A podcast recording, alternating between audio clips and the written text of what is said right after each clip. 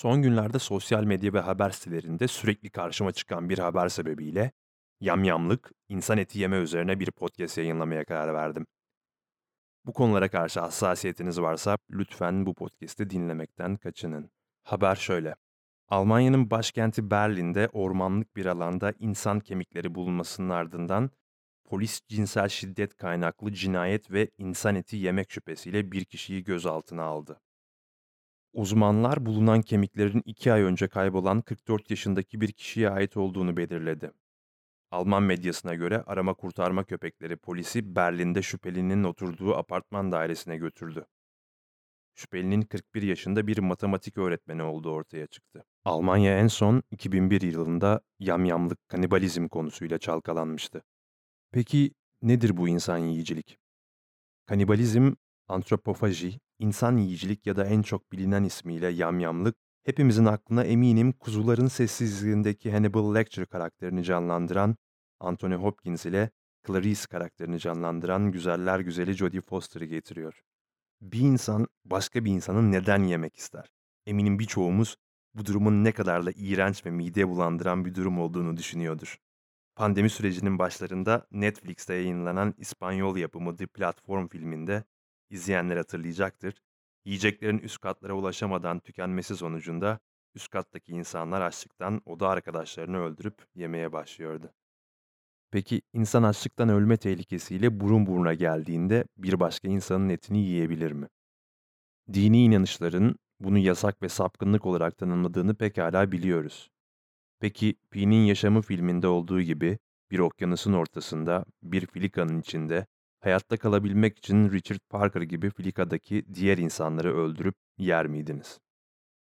Eminim insan açlıktan ölürüm ama yine de bir başka insanın etini yemem cevabını veriyordur. Sıcak evinde ve yiyeceklerle dolu buzdolabı mutfakta dururken.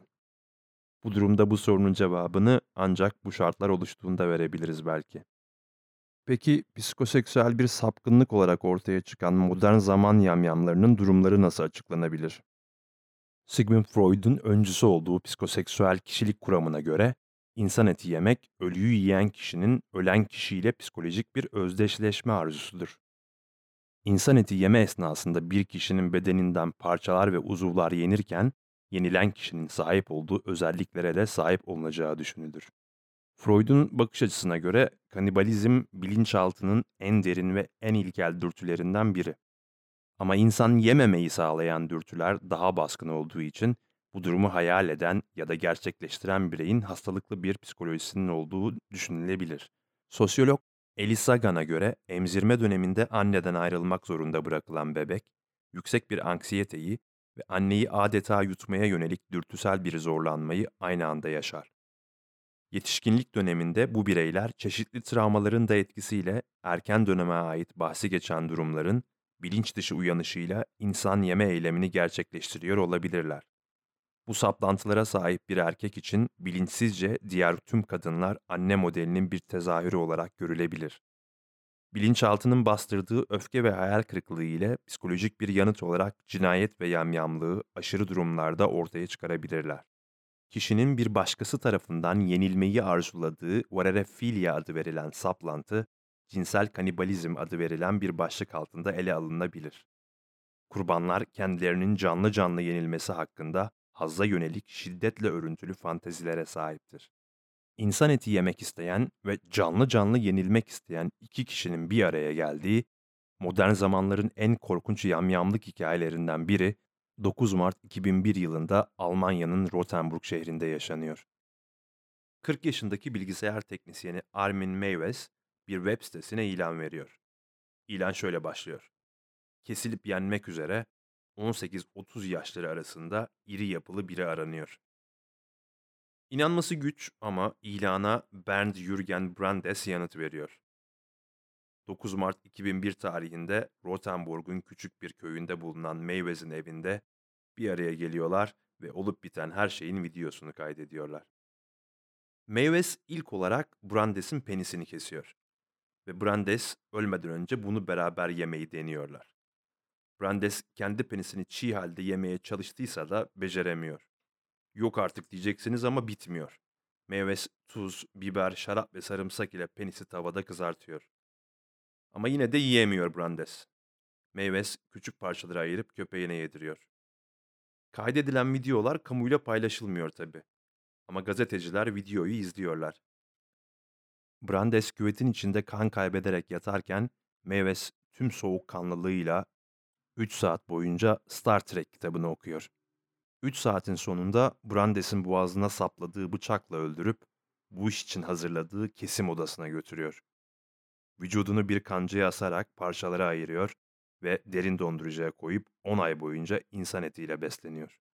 Innsbruck'ta bir üniversite öğrencisi yeni kurbanlar aranan internet ilanlarını internette gördükten sonra polisi arıyor.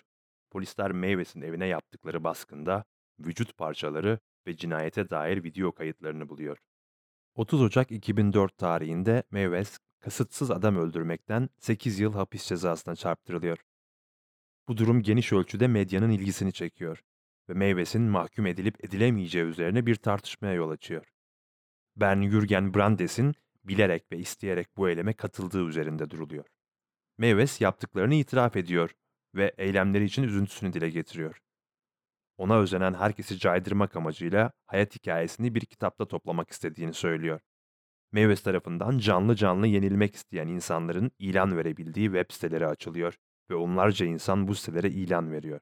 Meyves ise olanlar üzerine ilan verenlerin tedavi olmaları gerekir. Benim yaptığım gibi bunu tırmandırmaları değil yorumunda bulunuyor. Meyves şu an Almanya'da hala yüzün üzerinde yamyamın yaşadığını dile getiriyor.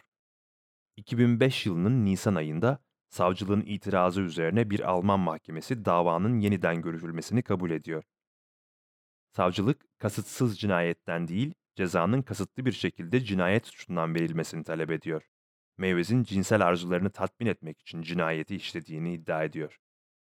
Yargılama sırasında bir psikolog, Meyvez'in tekrar suç işleyebileceğini ve hala genç insanların etini yemekle ilgili fantezilerinin olduğunu belirtiyor.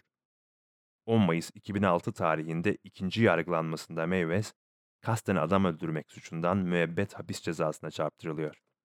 2004 yılında Alman metal müzik grubu Rammstein, Meyvez'in insan eti yeme suçuna referanslar veren Mein Tale şarkısını piyasaya sürüyor. Alman MTV kanalı şarkının videosunu gece 11'den önce yayınlamıyor. Rock sanatçısı Marilyn Manson, Eat Me, Drink Me albümünün ismini Meyvez'den ilham alarak verdiğini söylüyor. Meyvez olayı onun üzerinde televizyon dizisi ve şovunda işleniyor.